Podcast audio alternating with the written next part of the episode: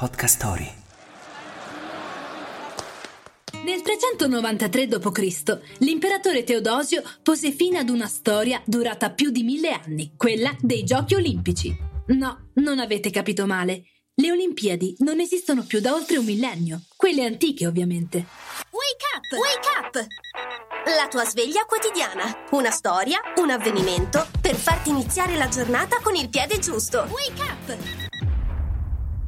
Il 6 aprile del 1896, Giorgio, re di Grecia, inaugura la prima Olimpiade moderna ad Atene. Due anni prima, il barone de Coubertin ne inizia la preparazione per promuovere la comprensione tra le nazioni attraverso la competizione sportiva. Quasi 300 partecipanti dilettanti, oltre 200 greci, 14 nazioni. L'unico italiano a prenderne parte fu il maratoneta Carlo Airoldi, partito a piedi da Milano il 28 febbraio ed arrivato a destinazione tre giorni dopo, ma presunto professionista venne escluso. Chissà se tornò a casa correndo. Pierre de Coubertin avrebbe voluto iscrivere nel programma il pattinaggio di figura, ma dovette desistere perché di piste di pattinaggio ad Atene non esistevano.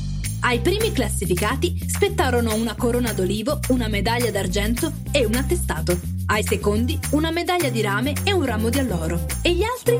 Tutti pari merito. Forse con lo sport ha poco a che vedere, ma oggi è anche il Carbonara Day. Come unire le due cose? Hmm, fate come Carlo Airoldi, da Milano ad Atene a piedi, e poi vedrete se una carbonara non si abbina a meraviglia. E visto che parliamo di Olimpiadi? La frase del giorno.